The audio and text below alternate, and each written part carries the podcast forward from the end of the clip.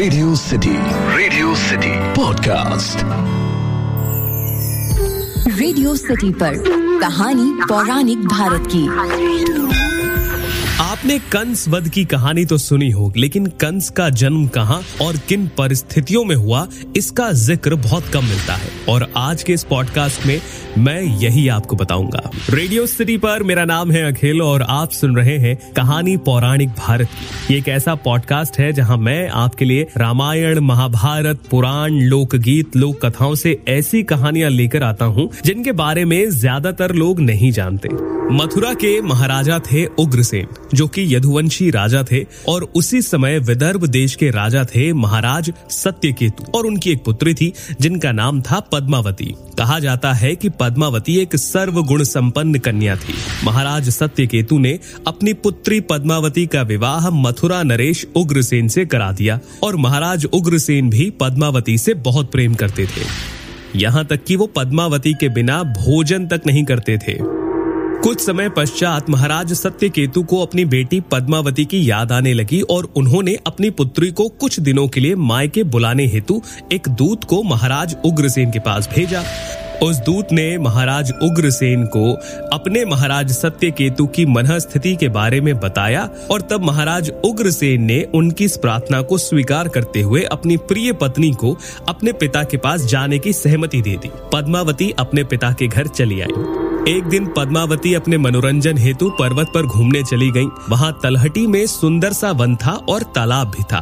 तालाब का नाम था सर्वतो भद्रा पद्मावती उस वन और तालाब की सुंदरता को देखकर बहुत प्रसन्न हुई और तालाब में उतरकर पानी के साथ अटखेलियाँ करने लगी। उस समय आकाश मार्ग से एक गोभिल नामक दैत्य निकला और उसकी नज़र अटखेलियाँ करती हुई पद्मावती पर पड़ गई। वो उस पर मंत्रमुग्ध हो गया। गोभिल दैत्य के पास चमत्कारिक शक्तियाँ थी। इनकी सहायता से उसने पद्मावती के बारे में पूरी जानकारी प्राप्त कर ली और ये भी जान लिया कि वो एक पतिव्रता स्त्री है। इसीलिए उसने अपना रूप बदलकर महाराज उग्रसेन का वेश धारण किया। अब वो पर्वत पर बैठकर गीत गाने लगा और उस मधुर गीत को सुनकर रानी पद्मावती मुग्ध होकर उस दिशा में गई और महाराज उग्रसेन को देखकर अचंभित हो गई। उसने पूछा कि आप यहाँ कब आए? तब उस दैत्य गोभिल ने जवाब दिया कि वो अपनी पत्नी के बिना नहीं रह सकता। तब पद्मावती उस दैत्य के करीब पहुँची और प्रेम करते समय उसकी नज़र दैत्य के शरीर पर बने एक निशान के ऊपर पड़ी। जो महाराज उग्रसेन के शरीर पर नहीं था।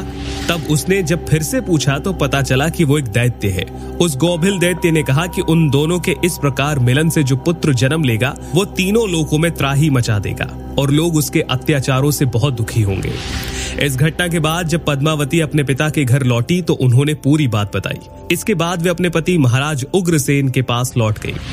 गर्भ बढ़ा और लंबे गर्भ धारण काल के पश्चात एक बालक का जन्म हुआ, और ये बालक था कंस। इसके आगे की कहानी तो ज़्यादातर लोग जानते हैं कि कंस अपनी बहन देवकी से बहुत प्यार करता था। देवकी का विवाह महाराज वासुदेव से कराया गया और विदाई के समय आकाशवाणी हुई कि देवकी और वासुदेव का आठवां पुत्र ही कंस की मौत का कारण बनेगा, जिसके बाद उसने देवकी और वासुदेव को कारागार में डाल दिया और छह संतानों को मार दिया। सातवीं संतान श्री हरि विष्णु की योग माया से देवकी के गर्भ से निकलकर रोहिणी के गर्भ में चली गई और आठवीं संतान जो स्वयं भगवान श्री कृष्ण थे, उन्हें वासुदेव स्वयं लेकर यमुना पार करते हुए नंद बाबा के घर छोड़ आए। तो ये कहानी थी कंस के जन्म की, कि किन परिस्थितियों में और किस तरह से कंस का जन्म हुआ। आपको ये कहानी कैसी लगी मुझे ज़रूर बताइए। इसमें से कई कहानियाँ ऐसी हैं जिन्हें कई अलग अलग तरह से बताया गया। है अगर आपने वो कहानी सुनी हो तो मुझे ज़रूर बताइएगा। और आज की कहानी कैसी लगी, ये भी बताइए। ईमेल लिखिए podcast at my radio city dot com पर। यानी कि P O D C A S T at the rate my radio city dot com या फिर इंस्टाग्राम पर आप मुझे बता सकते हैं, आरजे अखिल के नाम से हूँ मैं। सुनते रहिए रेडियो सिटी मेरा नाम है अखिल। रेडियो सिटी पर, कहानी पौराणिक भारत की।